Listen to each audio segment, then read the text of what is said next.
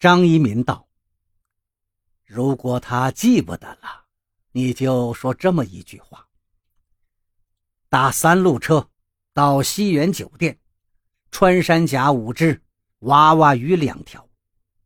他就会记起来了。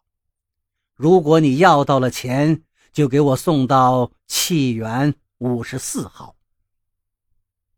安生一听，拍着胸脯答应下了这件事情。然后两个人接着喝酒，一直喝了个大醉。最后他是自己怎么回到寝室的都不知道了。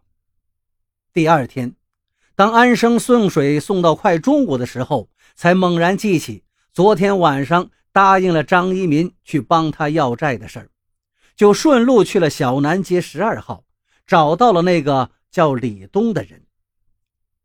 李东问道：“你找我？”有什么事情？安生说是来要债的。要债？李东扑哧乐了。我什么时候欠你的钱了？安生装出一副混迹江湖、替人消灾的冷血表情道：“我是替张一民来要债的。”李东果然被唬住了，他惊诧地看着安生，一时竟不知道说什么好了。安生冷眼斜着李东道：“你不会不记得了吧？打三路车到西园酒店，穿山甲五只，娃娃鱼两条。”一听这话，李东身体一哆嗦，慌忙进了屋子，拿出一叠钱来：“这是一万五，你快快，你快拿走吧。”安生没想到这么容易就拿到了钱。简直是心花怒放，在回家的路上，他起了不应该起的歪心思，把这笔钱私吞下来。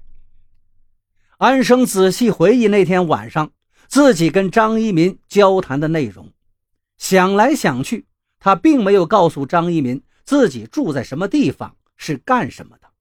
两个人不过是萍水相逢，这钱贪了也就贪了。张一民又能奈我何呢？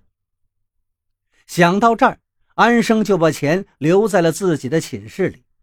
但毕竟是亏心事，为了害怕在大街上被张一民认出来，在每次送水的时候，安生不得不戴上了墨镜，而且总是把帽檐也拉得很低。事情过去了一个礼拜，这天晚上，安生正准备关掉送水专用手机。回家睡觉，刚把手机拿出来，手机却响了。安生只得接起来：“纯净水公司，请问哪里要水？”“大明公寓四楼五号。”电话很简短，说完就挂了。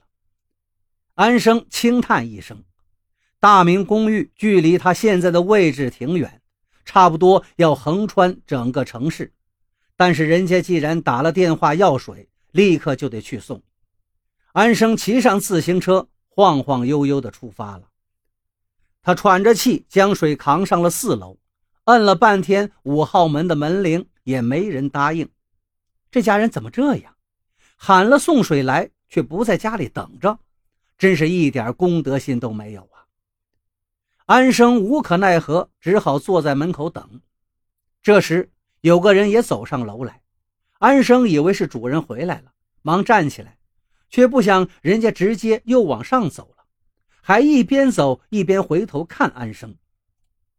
最后像是实在忍不住了的样子，问安生道：“你在这儿干什么呀？”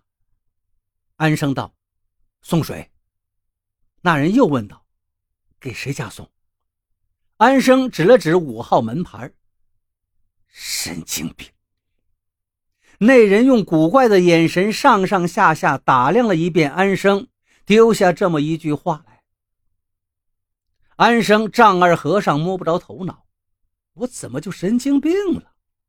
最后，安生也等得实在不耐烦了，就扛起水桶往回走。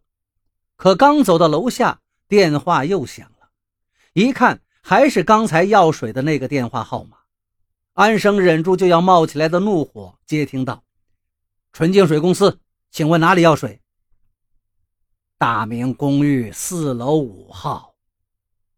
话一说完，梅荣、安西再问一句，立刻就挂断了。安生马上回了电话过去，电话铃倒是响了，却无人接听。安生愤怒了，这不是戏弄人吗？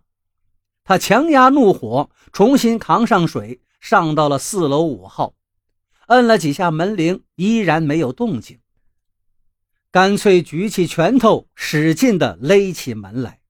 安生倒想看看，究竟是谁这么缺德。